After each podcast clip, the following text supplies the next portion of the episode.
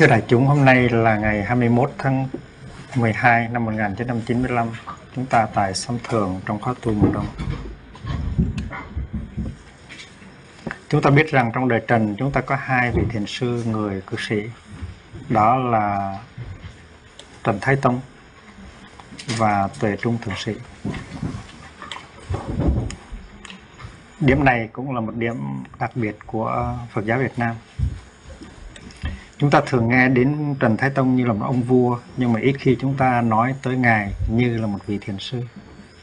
Sự thật thì Trần Thái Tông đã đóng vai trò của một thiền sư, đã giảng dạy trực tiếp về thiền và có khi giảng dạy luôn cho các vị xuất gia. Nhất là sau khi vua đã nhường ngôi cho con, cho vua Trần à, Thánh Tông. Ở viện Tại Nhai, À, chùa Chánh Giáo, à, Thiền sư Thái Tông thường à, mở những cái buổi gọi là um, Đại Tham. Đại Tham nghĩa là những cái buổi gặp gặp gỡ để các thiền sinh có thể chất vấn thầy về những cái điển về những cái đề án thiền tập. Và nhất là để cho thầy chất vấn thiền sinh trong thiền môn chúng ta có cái truyền thống gọi là tiểu tham và đại tham. Tiểu tham tiếng anh là small consultation. Đại tham tức là big consultation. Tiểu tham tức là sự gặp gỡ giữa mình với thiền sư hoặc là giữa một vài anh em mình với thiền sư. Cái sự gặp gỡ đó có thể là 10 phút 15 phút, hay là chỉ một phút hoặc hai phút khi mà thầy trò gặp nhau ở sân chùa hay là bất cứ một chỗ nào đó. Mình có cơ hội tham vấn thầy một câu, hoặc là thầy có cơ hội hỏi mình một câu. Và những cái những cái lợi lạc như vậy nó xảy ra được trong khi mà mình được ở chung với thầy, với đại chúng thì trong cái thời gian đó, nó xảy ra những cái buổi gọi là tiểu tham. Rất nhiều người nhờ có cơ hội những buổi tiểu tham mà đã được chứng ngộ, được hỏi thầy một câu, hoặc là được thầy hỏi một câu. Hỏi một câu rất là bất ngờ. Và nó có thể làm bật ra một cái một cái một cái nút, một cái cơ chế có sẵn ở trong tâm của mình. Cái tiểu tham đó có thể xảy ra trong nhà bếp hay là ở ngoài vườn rau. Và khi mà có trì có khánh à, thỉnh ba hồi lên thiền thiên đường làm đại tham đó, thì đó là một buổi gặp gỡ uh, có có sắp đặt trước. Và đôi khi trong những cái buổi đại tham nó có những cái sinh hoạt uh, được gọi là xuất trận xuất trận tức là ra trận một sống một chết thôi.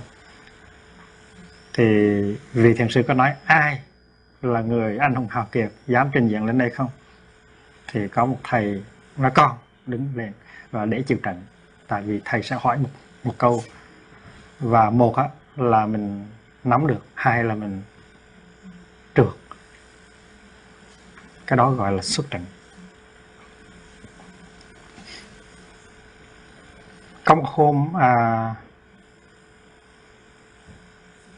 có một hôm à, một vị à, xuất gia ở bên à, nhà tống tên là đức thành.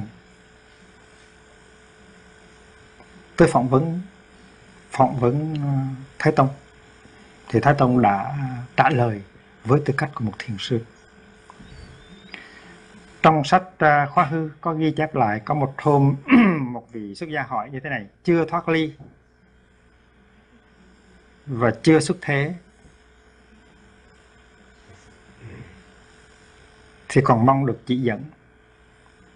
Nhưng khi mình đã thoát ly và đã xuất thế rồi, thì như thế nào?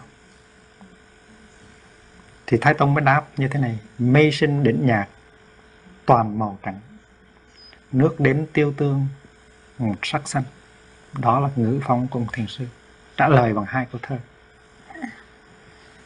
Đỉnh nhạc tức là một đỉnh núi cao. Mây trên đỉnh nhạc toàn màu trắng. Nước đến tiêu tương một sắc xanh tiêu tương tức là một cái sông nổi tiếng. Có một vị xuất gia khác đứng dậy hỏi xưa nay không có con nhiều con đường khác nhau tất cả những cái, cái đạt ngộ đều đi chung một lối về. Vậy thì bệ hạ có nghĩ rằng cái người tìm ra được con đường đó chỉ là một mình đức thế tôn mà thôi, hay không? Là ngoài đức thế tôn ra, có ai đã tìm được ra con đường đó? Thì vua trả lời, mưa xuân tuy không phân biệt cao, thấp, nhưng mà cành xuân thì có cành thấp, cành cao. Để trả lời bằng hai câu thơ. Tức là mưa mùa xuân đó Le Crasa thì nó không có phân biệt. Nó không nói là tôi phải thấm ướt cái cành này tôi không có nên thấm ướt cành kia. Mưa xuân là nó có tính cách không phân biệt. Nhưng mà cành xuân thì có cành thấp cành cao. Cành cao thì nó tiếp nhận cái mưa xuân trước. Rồi còn cành thấp nó tiếp nhận cái mưa xuân sau. Chúng ta biết rằng thiền phái à, vân môn và giáo huấn của thiền sư tuyết đầu Snow Peas à, đã thấm vào Việt Nam từ đại lý.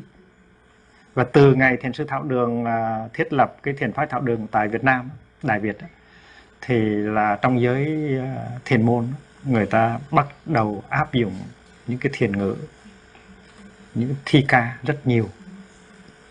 Trước đó cũng có áp dụng những cái thiền ngữ tập cái tính cách thi ca nhưng mà đến khi thiền phái thảo đường thành lập ở tại đại việt thì cái mốt mốt mới nó lan ra rất nhiều.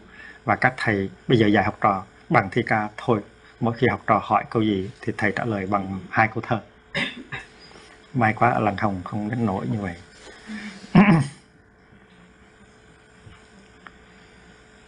À, những cái thiền ngữ mà chúng ta thấy thì các thiền sư đại lý sử dụng nó có thực chất rất là nhiều. Ví dụ có một vị thiền sư ở tại trên núi vô tới thăm hỏi là thiền sư ở đây lâu lâu hay mau rồi? Thì ngài cười mà ngài nói rằng là đản kim đản tri kim nhật nguyệt hà thức cửu xuân thu. Nghĩa là ờ, uh, tôi bệ hạ mình sống thì mình chỉ để ý tới cái giờ phút hiện tại thôi. Tại sao mình phải đếm là mình đã ở đây mấy năm mấy năm rồi? Đản tri kim nhật nguyệt, sống ngày nay, biết ngày nay. Hà thức cửu xuân thu, còn xuân thu trước, ai hay làm gì? Đó là một câu trả lời của thiền sư đối với một ông vua. Và cái câu trả lời đó là một câu thơ. Nó có nghĩa rằng là mình sống trong giờ phút hiện tại thì mình an trú mình sống một cách rất là sâu sắc trong giây phút đó. Tại sao mình cần phải để ý tới quá khứ để ý tới tương lai? Rồi vua tiếp tục hỏi thì thầy không có chịu trả lời thầy nói nói như vậy đủ rồi nói nhiều không có lời. Như vậy nó có nghĩa là trước khi cái cái cái cái, cái phái à, cái thiền phái um, tháo đường được thiết lập các thiền sư của chúng ta cũng đã dùng những cái câu thơ những hình ảnh ừ, thi ca à, trong cái ngôn ngữ uh, truyền đạt ở thiền gia. Nhưng mà từ khi thiền sư thảo đường thiết lập cái thiền phái đó thì cái sự sử dụng ngôn ngữ um, thi ca đã được nhiều hơn. Và có khi người ta làm quá cái gì cũng thơ hết. Và đôi khi không có bản chất rồi cũng nói ra bằng câu thơ.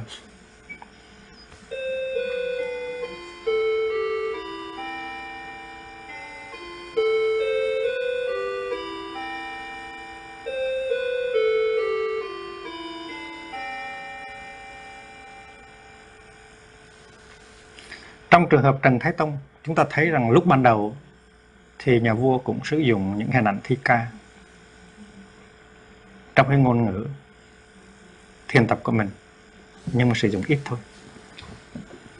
Và ở trong đó có phẩm lượng có chất lượng rất nhiều chất lượng của sự giác ngộ rất nhiều.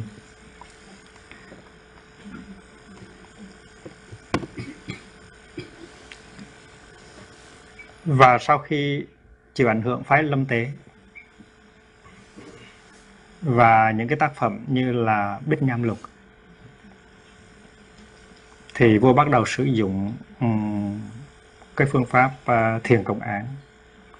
Và chính vua đã làm ra bốn mươi mấy công án bắt đầu bằng cử rồi đến niêm rồi đến tụng. Chúng ta đã học ở kỳ trước rồi cử tức là đưa cái công án ra niêm tức là cầm cái công án đó mà nhìn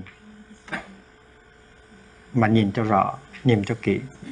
Và tụng, tức là đưa ra một bài tụng để giúp người ta có một cơ hội chót mà hiểu được cái nội dung của công an đó.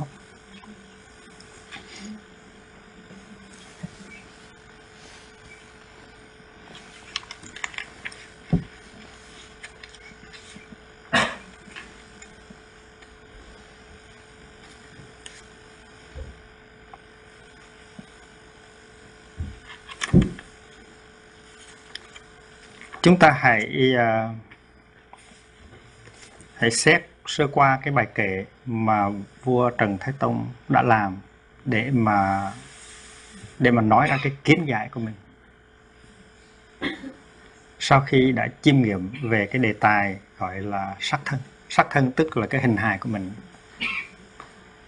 thì đây cũng là một cái bài eh, giáo huấn và đây là cái đề tài quán chiếu về cái hình hài của mình. Bài này còn được giữ lại nguyên vẹn, gọi là bài phổ thuyết sắc thân, tức là nói một cách rộng rãi về cái hình hài của mình. Để mình tham cứu, mình nghiên cứu. Trong kinh nam tông cũng như bắc tông, sắc thân của mình là một cái chủ đề thiền quán rất là quan trọng. Người ta nói là quán chiếu cái tâm của mình là tu nhưng mà kỳ thực quán chiếu cái thân của mình cũng là tu. Chúng ta nhớ là có một hôm có một vị thiên tử tên là Mã Huyết Rohitasa. Um, tới thăm Bụt ở tại vườn kỳ thọ cấp cô độc.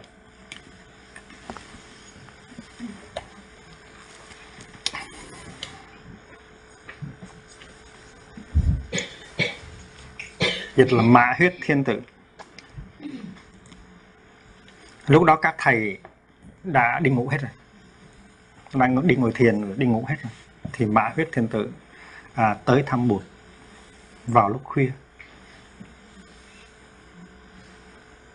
Và mã huyết thiên tử có hỏi rằng bản đức thế tôn có cách nào mà mình có thể vượt thoát ra khỏi cái cõi đầy đau khổ sinh tử còn mất này hay không? Có thể nào mình dùng cái phương phương pháp di chuyển để có thể vượt ra khỏi cái ranh giới của cái cõi sinh tử này hay không?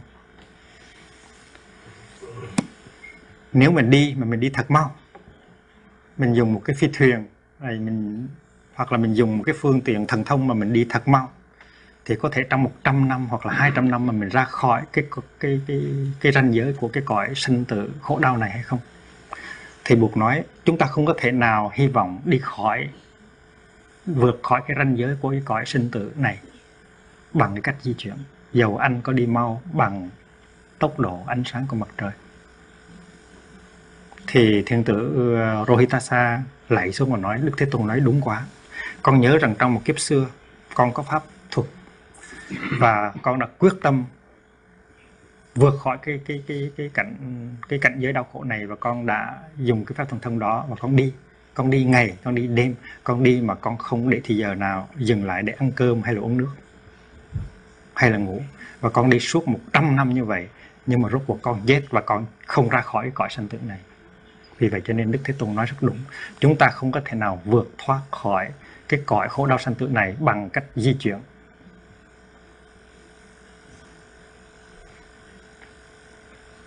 Nhưng mà buộc uh, mỉm cười buộc nói. Nhưng điều đó không có nghĩa rằng chúng ta không có thể nào vượt thoát được cái thế giới sanh tử.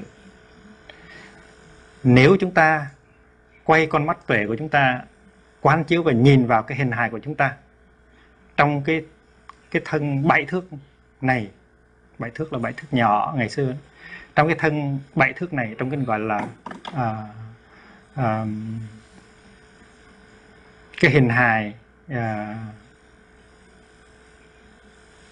trong cái hình hài này mà nếu chúng ta quán chiếu cho thật sâu sắc thì chúng ta sẽ tìm thấy sẽ tìm thấy cái cõi không sinh tử. Cái cõi không sinh tử nó nằm ngay trong cái thân xác cái, cái hình hài của chúng ta. Và như vậy cho nên quán cái thân thể của mình có thể đưa tới sự giải thoát sinh tử.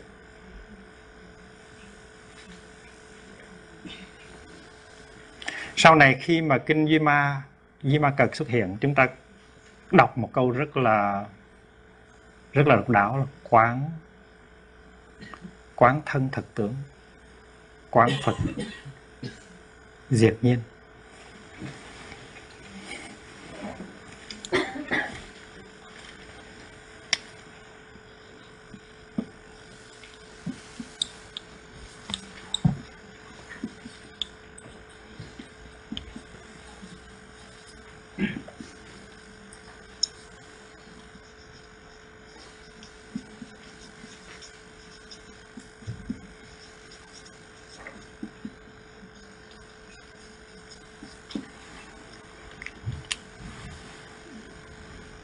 Sau này tề trung thượng sĩ cũng đem hai câu này ra để làm công án.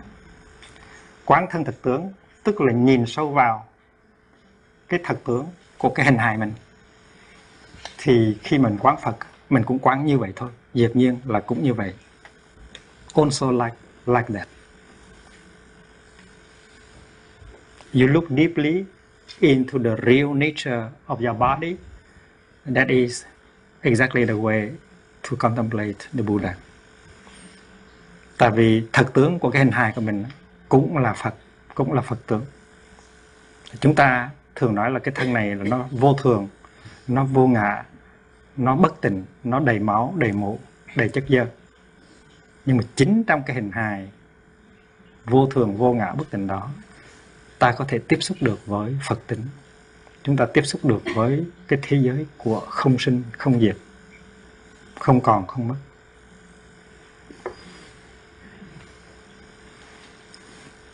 Thì phổ thuyết sắc tân có nói tới cái hình hài của mình. Có nói tới cái tính cách vô thường, vô ngã, bất tình của hình hài mình. Nói tới cái sự bám víu, cái sự ghi chặt của mình đối với cái hình hài của mình. Nhưng mà Trần Thái Tông cũng có nói rằng hình hài của mình là một cơ hội rất lớn. Được sinh ra làm người đó là một điều rất là may mắn. Và được sinh ra trong một cái, trong một cái môi trường có văn hóa. Đó là một điều may mắn rất lớn. Được sinh ra trong một môi trường văn hóa mà được tiếp xúc với giáo lý đạo bộ Phu đó lại là một cái một cái sự may mắn lớn. Mà nếu mình không nắm được cái cơ hội đó, thì mình sẽ trầm luân muôn kiếp. Vì vậy cho nên vua cũng thấy rõ ràng cái thân thân cái hình hài của mình tuy là nó vô thường nó vô ngã nó tạm mở nó bất tỉnh. Nhưng mà cái hình hài của mình là một cơ hội rất là lớn. Thành ra không phải là có sự khinh nhờn xua đuổi mà phải có sự trân quý. Thì mới đúng là cái đúng theo cái tinh thần của một dạy cái hình hài của chúng ta nếu chúng ta biết trân quý nó nếu chúng ta biết uh, sử dụng nó nếu chúng ta biết quán chiếu vào nó thì chúng ta có thể tiếp xúc được cái chân tính của chúng ta cái phật tính của chúng ta và cái giải thoát nó được đạt tới nhờ cái sự quán chiếu hình hài.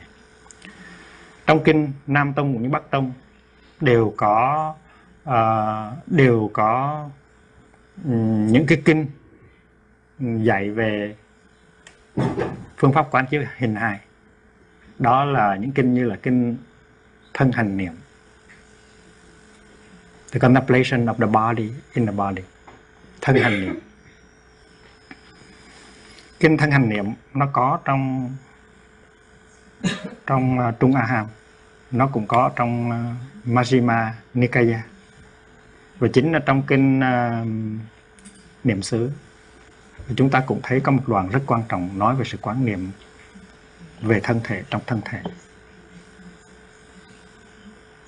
Trước hết chúng ta dùng hơi thở để trở về với thân để biết rằng cái thân ta có đó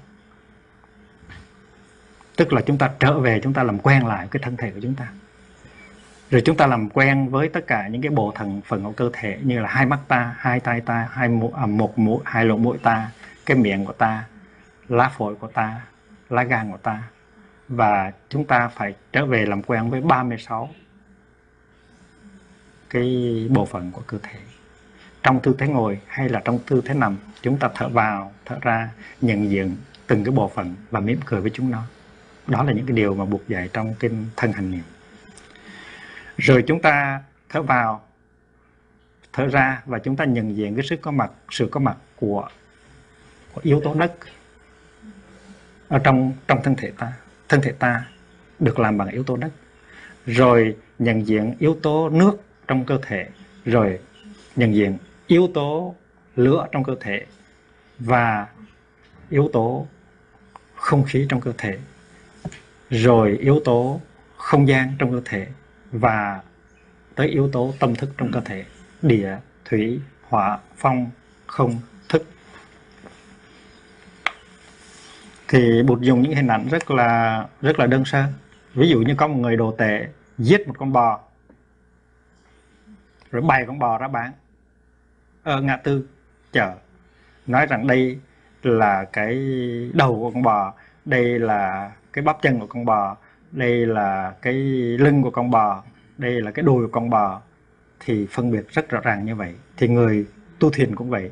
Nói đây là yếu tố lửa trong cơ thể tôi đây là yếu tố đất trong cơ thể tôi đây là yếu tố nước trong cơ thể tôi đây là yếu tố không khí trong cơ thể tôi. Thấy một cách rõ ràng rành mạch như vậy. Rồi tiếp tục uh, quán chiếu là khi mình cơ thể của mình nó đứng thì mình biết rằng cơ thể mình đang ở cái tư thế đứng. Khi cơ thể mình nó ngồi thì mình biết rằng cơ thể của mình nó đang ở trong tư thế thế ngồi. Đi đứng nằm ngồi ngẩng lên cúi xuống. Đó là những cái đồng những cái tư thế của thân, thân thể mình phải quán chiếu. Rồi mình phải quán chiếu những cái động tác của cơ thể. Khi mình làm cái gì thì mình ý thức về cái đó. Mở cửa thì mình biết là mình đang mở cửa đóng cửa thì mình biết là đang đóng cửa nằm xuống biết là mình đang nằm xuống đứng dậy biết là đang đứng dậy. Đi thì biết là mình đang đi. Thì tất cả những cái đó đều thuộc về phạm vi quán niệm thân thể trong thân thể.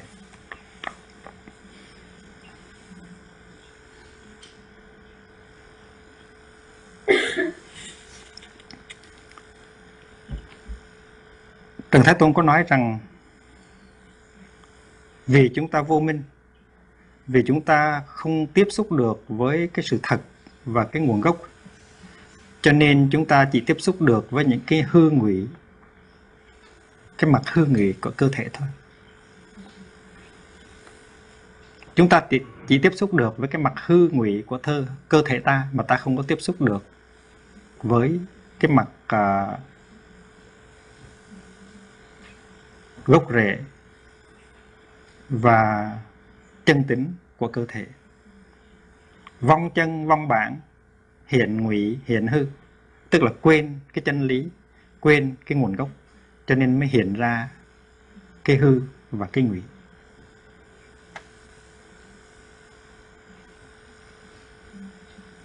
Và vì vậy cho nên chúng ta có cái hình hài và chúng ta hãy nắm lấy cái hình hài đó. Nắm không phải là để mà bị kẹt vào trong hình hài đó mà để mà quán chiếu về cái sự thực của hình hài đó.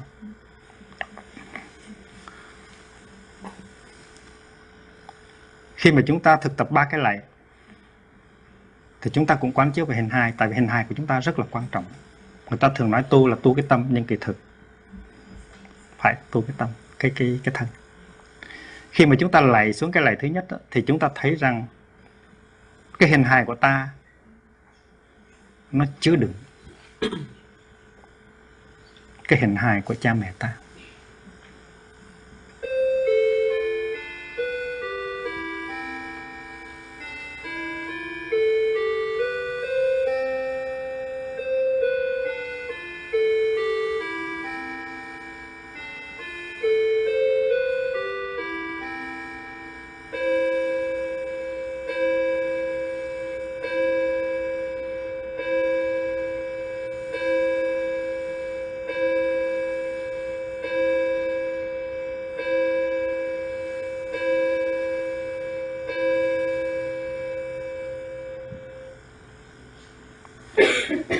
Trong tư thế nằm, trong tư thế ngồi, hay là trong tư thế lạy xuống. Chúng ta phải thấy cho được rằng cái hình hài của ta, nó đang chứa đựng cái hình hài của cha ta và mẹ ta. Và chuyện này không có khó gì cả. Chuyện này một em bé cũng có thể làm được. Mình thấy cha mình và mẹ mình đang có mặt ở trong cơ thể của mình, đứng về phương diện khoa học, đứng về phương diện hoàn toàn vật chất và sinh lý. Điều đó ta đã thấy rõ. rồi rồi chúng ta đi sâu sâu hơn nữa, chúng ta thấy ông bà và tổ tiên của chúng ta đang có mặt trong ta. Và cái hình hài này, nó là rất mâu nhiệm. Cái hình hài này nó chứa đựng tất cả tổ tiên, dòng họ, cha mẹ. Và nó chứa đựng luôn cả vũ trụ. Nó chứa đựng trăng, sao, sông, núi của ngàn đời. Cho nên chúng ta chỉ cần tiếp xúc với cái cơ thể của chúng ta một cách sâu sắc là chúng ta tiếp xúc được với thực tại mầu nhiệm của vũ trụ. Trong ta có trăng, có nước, có núi, có mây, có trời, có đất, có cha, có mẹ, tổ, tiên, ông bà. Và chúng ta đi tìm những cái đó ở đâu nữa? Chúng ta chỉ cần ngồi xuống, chúng ta cần lạy xuống và ta tiếp xúc tất cả những màu nhiệm đó trong ta. Cơ thể của ta là một cơ hội lớn. Cho nên nhìn vào trong thân thì thấy được pháp tính, phật tính. Và nhìn vào thân ta ta thấy con ta ta thấy học trò ta ta thấy cháu ta ta thấy học trò của học trò ta ta thấy những thế hệ tương lai. Và vì vậy cho nên ta bảo trọng cái thân thể ta, là cũng để bảo trọng cái thân thể của con ta, của cháu ta.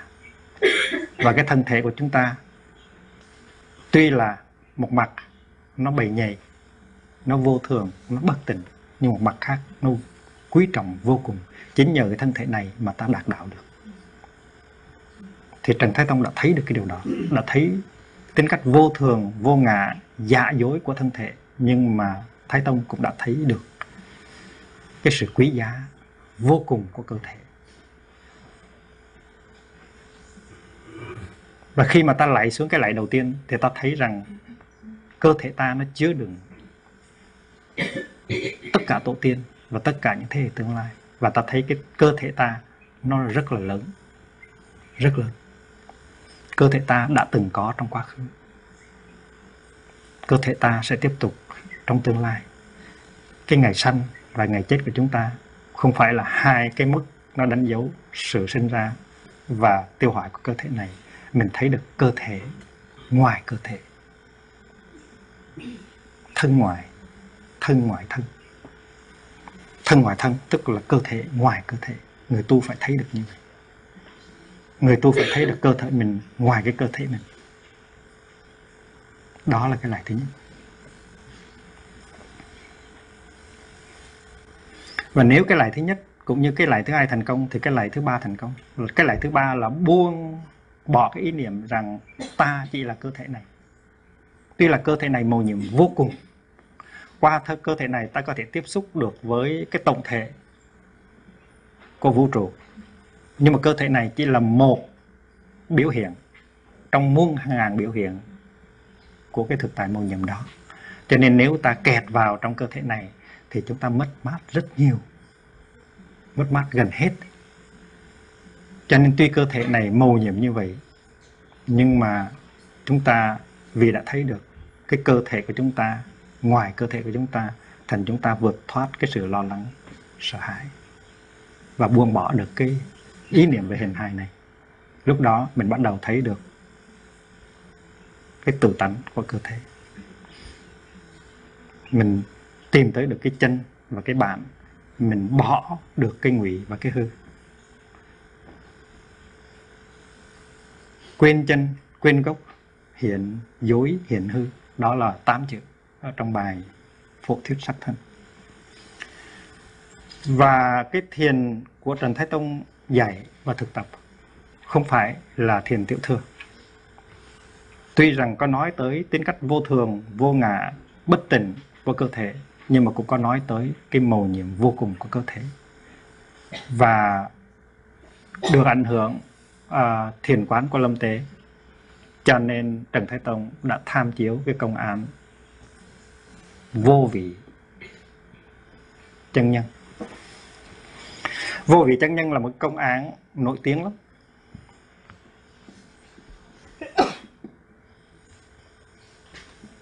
Chân nhân tức là con người thật. The true person, the true self. Vô vị tức là không có một cái vị trí rõ rệt.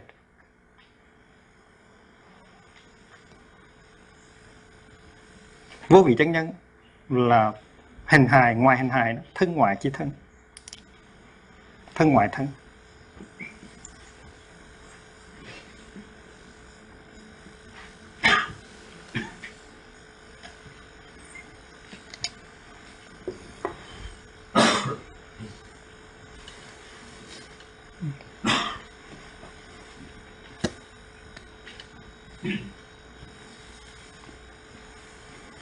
Thầy Thái Hư. Thầy Thái Hư là một thầy rất nổi tiếng của Phật giáo Trung Hoa à, cận đại. Thầy Thái Hư có tới Sài Gòn có thăm Sài Gòn. Thầy tịch cách đây mấy chục năm rồi. Thầy có làm một bài thơ trong đó có hai câu mộng trung ngộ mộng trùng mê mộng thân ngoại phi thân khước thị thân. Có nghĩa là ở trong mộng mà mình biết là mình đang mộng thì cũng còn mộng như thường và khi mình nhận được cái phi thân ở ngoài thân mình là thân mình, lúc đó mình mới nắm được cái thân chân thật. Cho nên kẹt vào cái hình hài này, kẹt vào cái ý niệm rằng hình hài này là ta, thì chúng ta không có tiếp xúc được với cái chân thân của mình. Và thiền sư lâm tế có một bữa trong một cái buổi đại tham, thì ngài tuyên bố như thế này. Mùa xuân này à, có một số các vị ở lần hồng cũng đi với thầy tới tới chùa Lâm Tế ở tỉnh Hà Bắc. Và đã đi thiền hành trên cái đất của chùa Lâm Tế đó. Nhất rất nhớ lời của thiền sư Lâm Tế dạy là phép lạ là đi trên mặt đất. Cho nên thầy trò đã đi rất chánh niệm trong vườn chùa Lâm Tế. Phép lạ không phải là đi trên trên mây hay là đi trên mặt nước mà phép lạ là đi trên mặt đất đi để thấy rằng tất cả đều là màu nhiệm trong giây phút hiện tại. Thì thiền sư trong cái buổi đại tham đó mới nói như thế này này đại chúng, nó có một con người thật. Nó thường hay ra vào.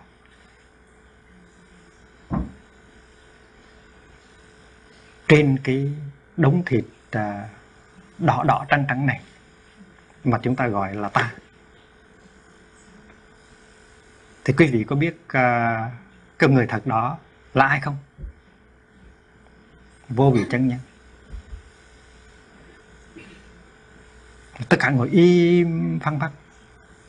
Đó là công án mới đưa ra. Này quý vị trên cái đống thịt đỏ đỏ trắng trắng này thường xuất hiện con người thật của chúng ta đi vào nhiều lần trong một ngày. Quý vị có biết con người thật đó là ai không? Tất cả đều im lặng. Rồi thầy nói người nào không hiểu thì tới hỏi ông thầy tu già này lão tăng. Thì có một thầy đứng lên nói bạch uh, thiền sư uh, con người thật không có vị trí đó là ai? Xin thiền sư nói. Thì thầy lắc đầu thầy nói vô vị với chân nhân là cái cứt khô gì đâu.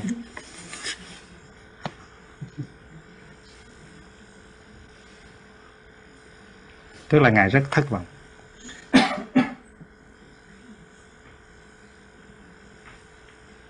Trở thành ra một cái cái công án con người thật không có vị trí. Đó là đối tượng của sự tìm kiếm mình. Mà mình phải tiếp xúc với cái hình hài của mình. Cái hình hài vừa bất tỉnh vừa hư giả, vừa vô thường của mình để tiếp xúc với nó.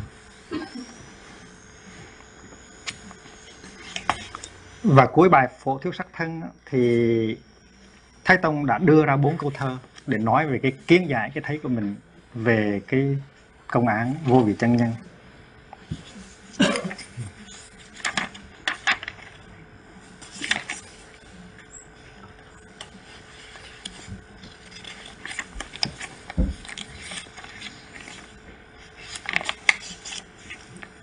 Vô vị chân nhân xích nhục đoàn. Đây là bốn câu của trần thái tông.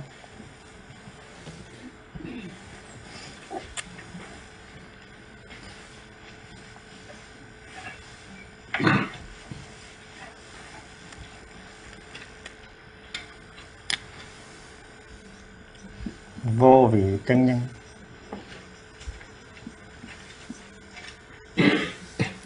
Xích nhục đoàn. Xích là màu đỏ nhục là thịt. Đoàn tức là một cái đống một cái khối. Vô vị chân nhân con người thật không có vị trí là một cái đống thịt màu đỏ. Hồng hồng xích xích à, hồng hồng bạch bạch mạc tương man hồng là đỏ đó.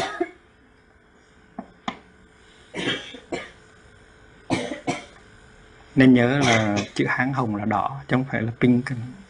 Tiếng việt, chữ hồng nó mới là là pink. Hồng hồng, bạch bạch.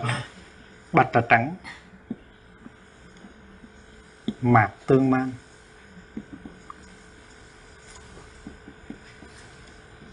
Mạc, tương man là ba chữ rất quan trọng của bài này. Mạc là đừng, đốt.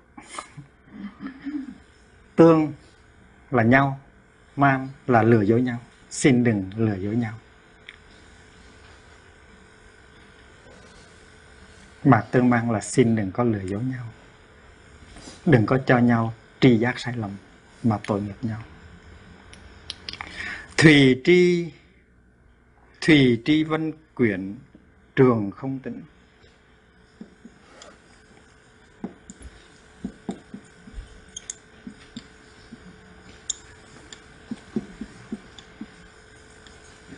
Trường không tỉnh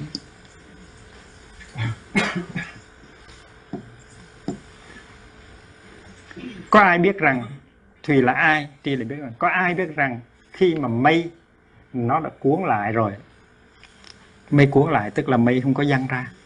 Giống như chúng ta cuốn chiếc chiếu hay là tấm sáo lại, gọi là vân quyền. Trường không tĩnh trường không tức là cái không gian rộng lớn nó im lặng. Tức là lúc đó không có sấm, không có chớp, không có mây, không có mưa. Rất là sáng, rất là trong. Ai biết rằng mỗi khi mây đã cuốn lại và trời nó yên tĩnh, nó trong rồi, thì thủy lộ thiên biên nhất dạng sáng.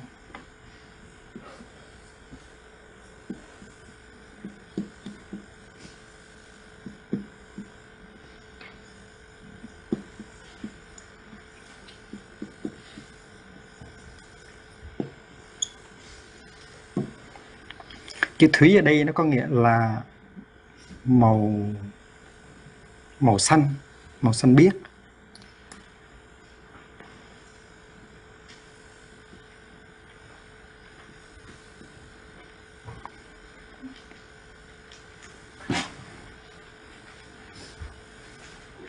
Lộ này tức là nó nó nó hiện ra, nó hiện ra. Thiên biên tức là bên trời bên trời ở ờ, chân trời nhất dạng sang, tức là một dáng núi, sang là núi. Ai hay rằng, có ai biết rằng, khi mà mây mù nó đã được cuốn lại và không gian mênh mông nó trong sáng, nó yên tĩnh, thì ở chân trời nó hiện ra xanh biếc, cái dáng dấp của một ngọn núi. Cái đó là cái thấy của trần thái tông. Rất thi ca.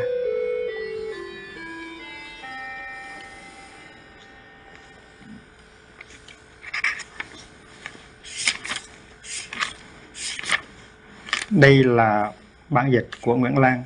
Vô vị chân nhân, thịt đỏ au hồng hồng trắng trắng khéo lừa nhau. Ai hay mây cuốn trời quang tận, hiện rõ bên trời dáng núi cao. Hoặc là xanh biếc xanh thẳm bên trời dáng núi cao. Đó là bốn câu thơ nói lên cái thấy của Trần Thái Tông sau khi tham khảo về cái đề án vô vị chân nhân, về cái hình hài của mình. Mời các sư cô, sư chú mỗi người cho một cái bài kể à, kiến giải.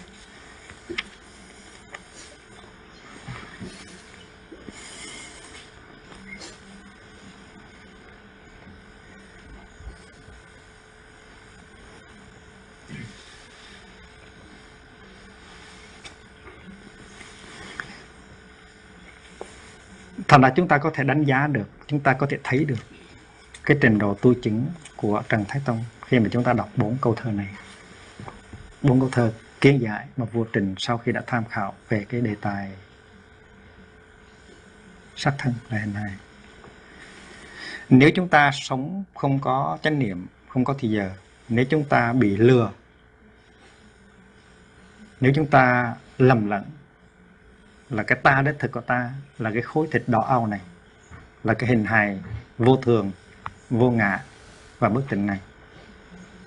Thì chúng ta chỉ lo tô điểm chúng ta chỉ lo chăm sóc chúng ta chỉ lo tìm cách uh, uh,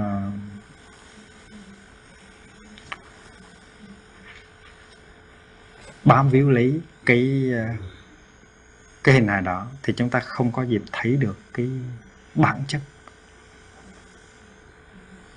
của con người thật của chúng ta chúng ta hãy tưởng tượng có một cái đợt sóng nó xuất hiện trên mặt nước, trên bãi biển. Và đợt sóng đó sống một đời sống rất là ngắn ngủi. Và trong cái đời sống ngắn ngủi đó, đầy những lo sợ, đầy những giận hờn, đầy những ganh tị đối với những cái đợt sóng xung quanh.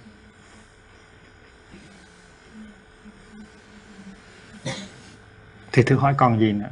Còn gì là đợt sóng nữa? Đợt sóng đó nếu mà quay trở về và tiếp xúc được với cái tự tánh của mình là nước, thì đợt sóng đó sẽ vượt thoát tất cả những cái biên giới, những cái giận hờn, những cái lo sợ, những cái ganh tuông. Và được sống thấy được cái tính cách không sinh, không tử, không có hay không không của mình. Khi được sống biết mình là nước, thì nước đối với đợt sống là con người thật của sống. Trong khi sống không có biết được con người thật của sống, cho nên sống một cuộc đời rất là ngắn ngủi với tất cả những cái lo lắng, những buồn khổ, những ganh tị của mình đối với những đợt sống khác. Đây là một cái ví dụ để quý vị thấy được. Cho nên khi lại xuống cái lại thứ ba, chúng ta phải thấy chúng ta là được sống. Rất là mong manh, rất là vô thường. Và trong cái lại thứ ba đó, làm thế nào để tiếp xúc được với cái tự tánh, với con người thật của mình? Thì tự nhiên những cái lo lắng, những sợ hãi, nó tan biến. Và nếu chúng ta thực tập cái lại thứ nhất cho đàng hoàng, cái lại thứ hai cho đàng hoàng, thì tới cái lại thứ ba, chúng ta có thể tiếp xúc được với cái con người thật của chúng ta, vô vị chân nhân. Nó vượt thoát thời gian và không gian. Con người của chúng ta không có bị giới hạn bởi một cái hình hài, hay là bởi một cái khoảng thời gian 70 năm hay là 80 năm.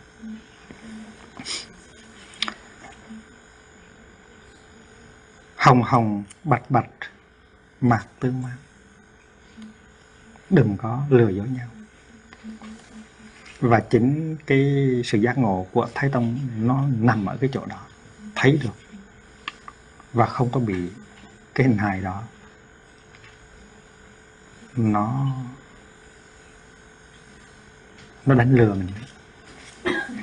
Bây giờ chúng ta thử xét cái công án thứ hai mà thái tông đã thực tập tại vì thái tông đã thực tập rất nhiều trong cái thời gian làm vua. Vì vậy cho nên khi mà khi mà thái tông nhường ngôi cho con, có rất nhiều thì giờ tu học và bắt đầu giảng dạy thiền tập. Không những là cho những người thân thích, những người cư sĩ, mà một số các thầy cũng tới để mà học với vua. Đề tài này là đề tài bốn núi. Chúng ta đã nghe bốn núi, tức là núi sinh, núi à, lão núi bệnh và núi tử và vua đã được đọc ừ, kinh về bốn núi trong đó buộc nói chuyện với vua ba tư nặc nói rằng bốn núi sanh lão bệnh tử nó từ từ nó ép ép tới và chúng ta không còn thời gian chúng ta không còn không gian nữa. Thì thứ hỏi nếu mà bệ hạ biết rằng bốn núi đó nó đang áp lại về đạo thì bệ hạ phải làm thế nào? Thì vua ba tiên nặc nói trong trường hợp đó lại đức thế tôn thì con biết rằng con phải trân quý những cái giây phút còn lại con sống cho chánh niệm và con sống theo chánh pháp. Đó là câu câu trả lời à, duy nhất mà con có thể có. Thì câu trả lời đó đã khá lắm rồi. Nhưng mà so với trần thái tông thì trần thái tông có một câu trả lời nó còn vĩ đại hơn. Tại vì trần thái tông đã tham chiếu về cái cái tự tánh không của vạn pháp.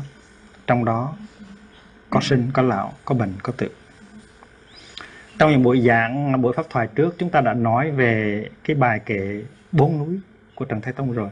Bây giờ chúng ta nói tới cái bài kệ mà vua trình sau khi đã tham khảo đã tham đã tham tham quán về cái về cái bài kể, về cái đề tài bốn núi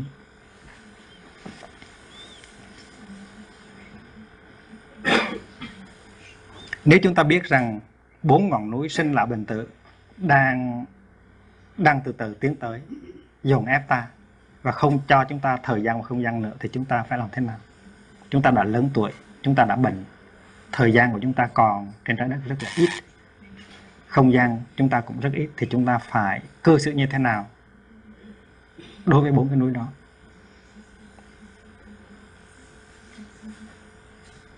Bốn núi nó ép ta, nó vây ta. Thì vua đã quán chiếu về bốn núi đó và cuối cùng đã đưa ra cái bài kệ này. Mà theo tôi rất hay. Nó cho chúng ta thấy được cái trình độ tu chứng của vua khá cao.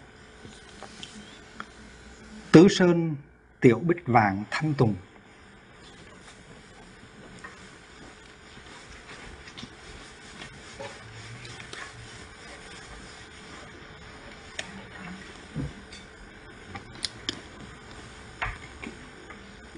Tứ Sơn là bốn ngọn núi. Tiểu Bích. Vạn Thanh Tùng Cái tùng này không phải là cây tùng, Mà là bụi cây xanh, Bụi cây thôi. Ví dụ như là cây cối thôi. Nó là như là trong chữ tùng lâm. Tức là cây cối rầm rạp thì gọi là tùng. Tứ Sơn Tiểu Bích. Vàng Thanh Tùng. Tiểu Bích tức là những cái chỗ núi cao chót vót lợm chởm. Chữ tiểu có nghĩa là tiểu yếu ngã nghĩa là nó chót vót cao chót vót. Tiểu bích là cái vùng núi cái vùng con núi cao chót vót. Vàng thanh tùng là cả hàng vàng à, cây rừng sanh liễu ngộ, đô vô vạn vật không?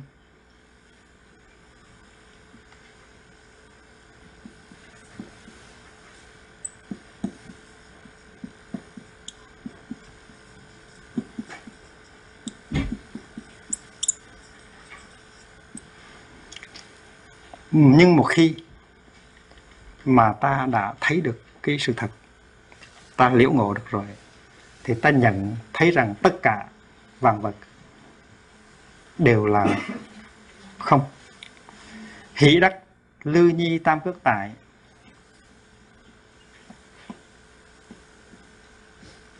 hỷ tức là vui mừng, đắc là có được, tìm được. Lư nhi là con con lừa. Đăng ký tam cước tài.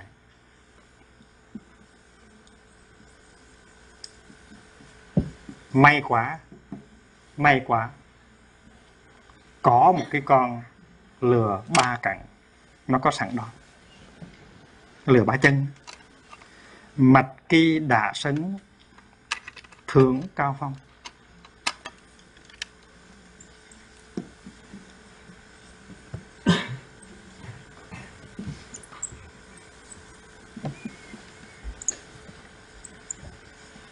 Thượng cao phong. Cao phong tức là đỉnh núi cao. Chữ phong này có nghĩa là đỉnh núi.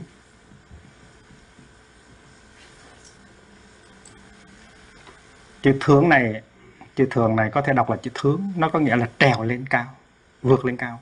Đây là một cái động từ thượng cao phong, tức là leo lên trên chóp núi. Khi là cởi lên trên con lừa đó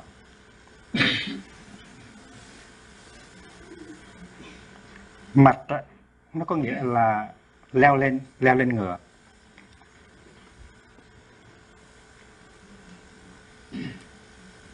Chữ kỳ này ừ, vốn đọc là chữ kỳ. Kỳ là nhưng mà đây đọc là kỳ.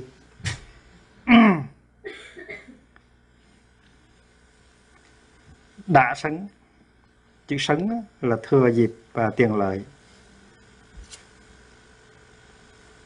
Thừa dịp tiền lợi, có con lừa ba cẳng mình nhảy lên lưng nó và mình vượt lên trên cái đỉnh núi cao tộc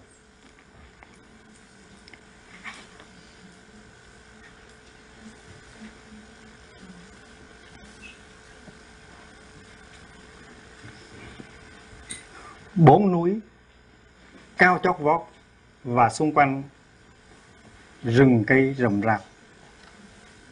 Bốn núi nó ép nhau, bốn núi nó đàn áp nhau, nó tiêu diệt mình. Nhưng mà khi mà ta đã liễu ngộ rồi, thì ta nhận ra rằng cái tự tánh của vạn pháp đều là không, thành ta không có sợ nữa.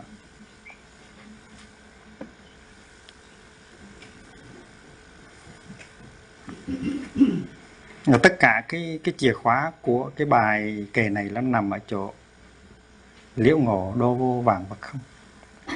Chúng ta biết rằng cái sự thực tập và quán chiếu là để chúng ta vượt thắng những cái ý niệm, những cái ý niệm về sinh, về về tử.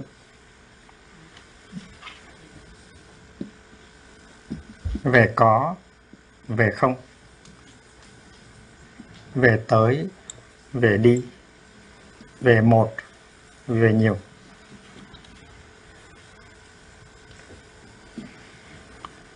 Chúng ta đã nghe nhiều lần à, tâm kinh bát nhã. Chúng ta biết rằng sinh là một ý niệm tử là một ý niệm khác.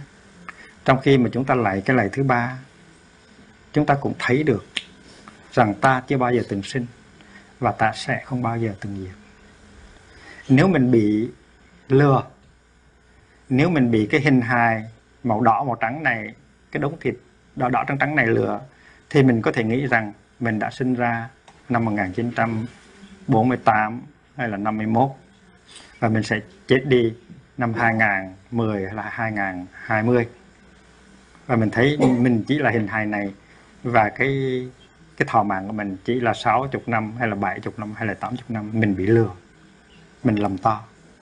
Là tại vì bị kẹt vào cái niềm sinh và diệt. Nhưng mà khi mình biết tiếp xúc với cái hình hài của mình, và nếu mình tiếp xúc được với cái chân thân của mình, cái con người thật không vị trí của mình, thì mình thấy ngoài cái thân này, mình còn có thân khác. Thân của tổ tiên cũng là thân mình, thân của con cháu cũng là thân mình. Thân của các vị bồ tát đang hành đạo trong giờ phút hiện tại cũng là thân mình thân của những chúng sanh đang khổ đau cũng là thân mình. Và vì vậy cho nên mình thấy mình chưa bao giờ từng sinh và mình sẽ không bao giờ sẽ diệt. Tại vì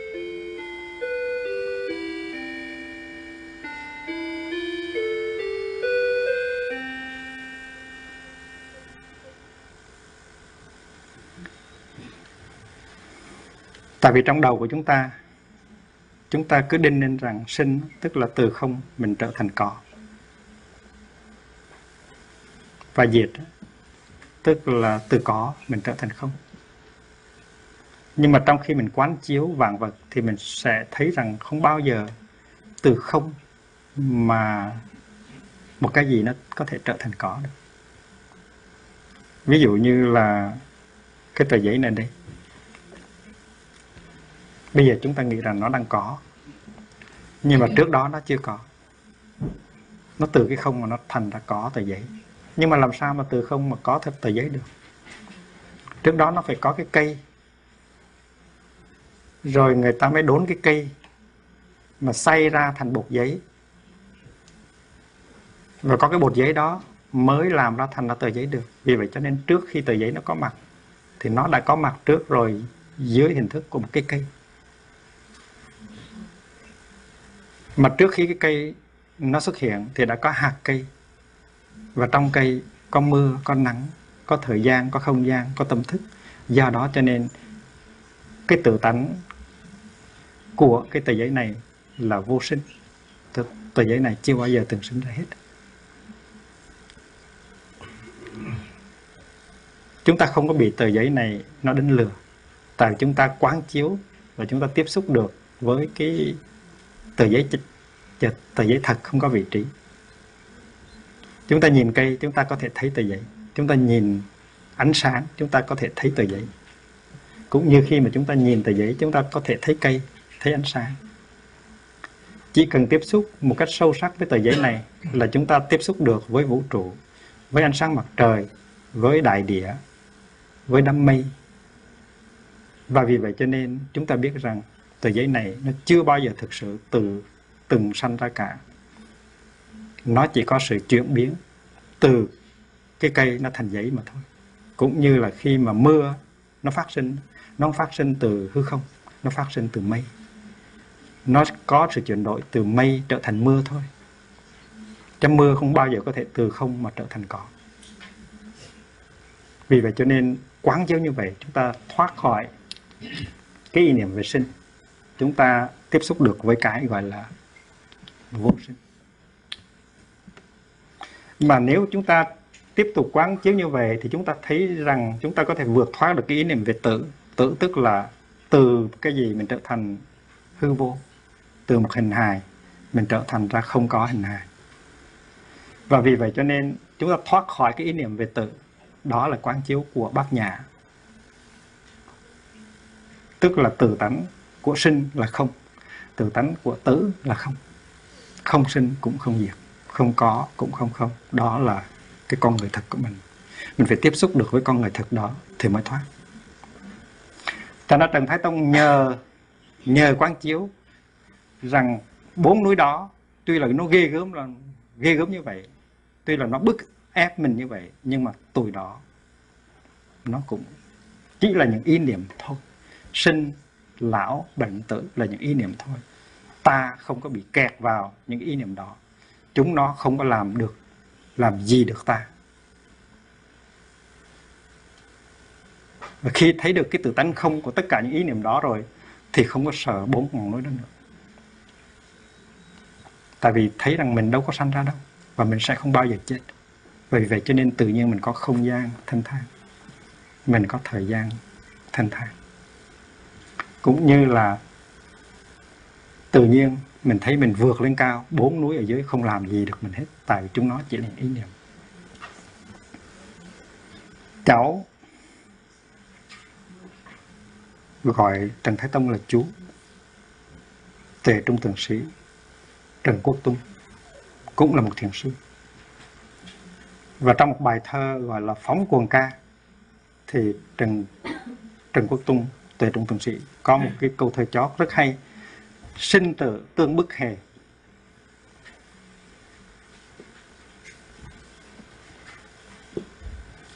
sinh tử tương bức hề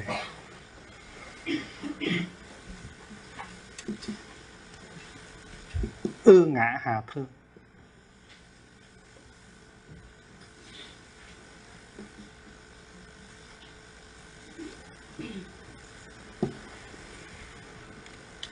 nghĩa là cái sự sống và cái sự chết nó bức bách nhau làm chi? Chữ hề này là một cái một cái tiếng đệm thôi.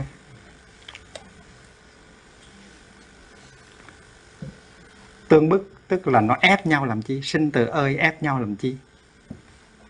Nhưng mà tại vì ta thấy được cái mặt mũi chân thật của các các ngươi rồi cho nên các ngươi chẳng làm gì được ta cả. Ư ngã hà thương đối với ta, làm thế nào đồng tới ta được? Gọi là ư ngã hà thương thương là đồng chạm tới được, làm cho mình bị thương, làm cho mình khổ, gọi là thương. Ư ngã hà thương là đối với ta, có thể làm làm gì được ta đâu. Không có làm ta bị thương được. Sinh tử tương bức hề, ư ngã hà thương đó là cái thấy của người đã giải thoát người không có sợ sinh, cũng không sợ tử phải biết rằng sinh và tử là hai ý niệm thôi, chứ không phải là thực tại. Mà khi khi mà chúng ta chưa tiếp xúc được với cái con người thật của chúng ta, vô vị chân nhân, con người không sinh, không diệt, thì chúng ta chưa có thể có thái độ đó được. Chúng ta vẫn còn sợ sinh, sợ tử sợ lão, sợ bệnh. Do đó cho nên cái mục đích của người tu là phải sống đời sống hàng ngày như thế nào cho chăm chú, cho sâu sắc, để mình có thể tiếp xúc được với con người thật của mình, được cái vô vị chân nhân của mình, được cái cõi vô sinh, vô diệt. Thì lúc đó mới có tự do lớn. Mà có tự do lớn rồi thì cái hạnh phúc mới thật sự là hạnh phúc lớn. Cái bài này Nguyễn Lan đã dịch như thế này. Bao quanh bốn núi vạn cây rừng tịnh giấc ai ngờ muôn pháp không? May thay đã có lừa ba cẳng vượt thẳng đường lên đỉnh tuyệt cùng.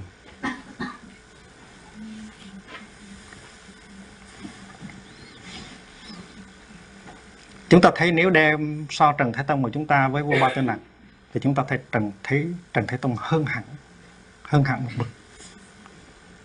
Tại vì Trần Thái Tông đã để đã để tới hơn 4 năm. 40 năm tu học và thực tập. Dầu Trần Thái Tông không có sống đồng thời với Bụt Thích Ca Mâu Ni. Và thiền quán của Trần Thái Tông rất là vững chãi. Có thể là vua Ba Tư Nặc sau khi nói chuyện với Bụt về bốn núi, về thì quên, nhưng mà Trần Thái Tông đã dùng cái công án bốn núi để tu từ năm này sang năm khác và đã hiến tặng cho chúng ta một bài kể kiến dạy rất hay bao quanh bốn núi, vạn cây rừng. Tịnh giấc ai ngờ muôn pháp không? May thay đã có lừa ba cặn, lừa ba cặn này quyết là cái con đường niệm định tuệ. Con lừa nào con ngựa nào có thể giúp mình vượt ra khỏi sinh tử không? Nếu không phải là con ngựa, con lừa giới định tuệ. Chỉ có niệm định tuệ, giới định tuệ mới giúp cho chúng ta sống một cách sâu sắc để chúng ta có sự chăm chú, để chúng ta khám phá ra cái tự tánh không của môn môn pháp. Thì lúc đó chúng ta mới vượt khỏi bốn núi và chúng ta nhìn bốn núi mà mỉm cười, các ngươi không làm gì được ta đâu. May thay đã có lừa ba cạnh vượt thẳng đường lên đỉnh tột cùng. Mình đứng trên cao thì tất cả những cái núi kia không làm gì được mình. Chúng nó chỉ là những cái ý niệm mà thôi ta đã chứng được vô sanh, đã tiếp xúc được với cái cõi không sanh, không diệt, thì sanh diệt có thể làm gì được ta? Sinh tử tương bức hề, ư ngạ hà thương. Chúng ta có thể thấy tại trung tượng sĩ đang cười, ha ha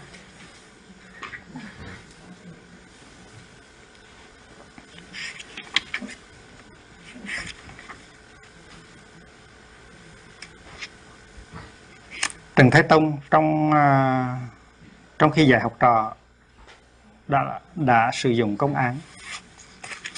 Chúng ta có bản dịch công án 42 công án.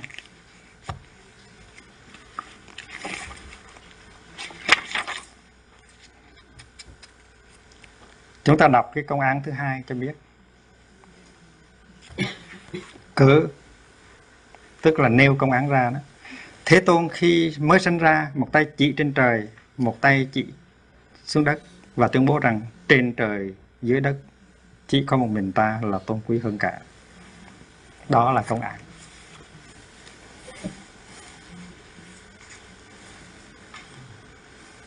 Mình phải, tại vì trong giới phật tử, người nào cũng nói như vậy, hệ thái tử tất ra mới sinh ra là đi bảy bước liền mỗi bước sinh ra một bông sen. Rồi chú bé mới chỉ một tay lên trời, một tay xuống đất nói là, trên trời dưới đất này, tôi là number one.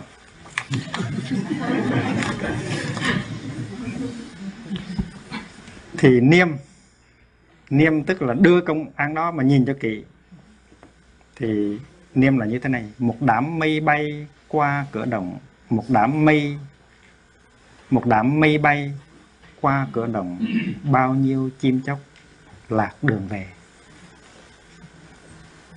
Nó tuyên bố một câu như vậy rất có hại, rất làm cho nhiều người hiểu lầm. Chúng ta muốn, chúng ta muốn biết Trần Thái Tông nói gì về cái cái lời tuyên bố đó. Ngài mỉm cười, ngài nói, một đám mây bay qua cửa động biết bao chim chóc lạc đường về.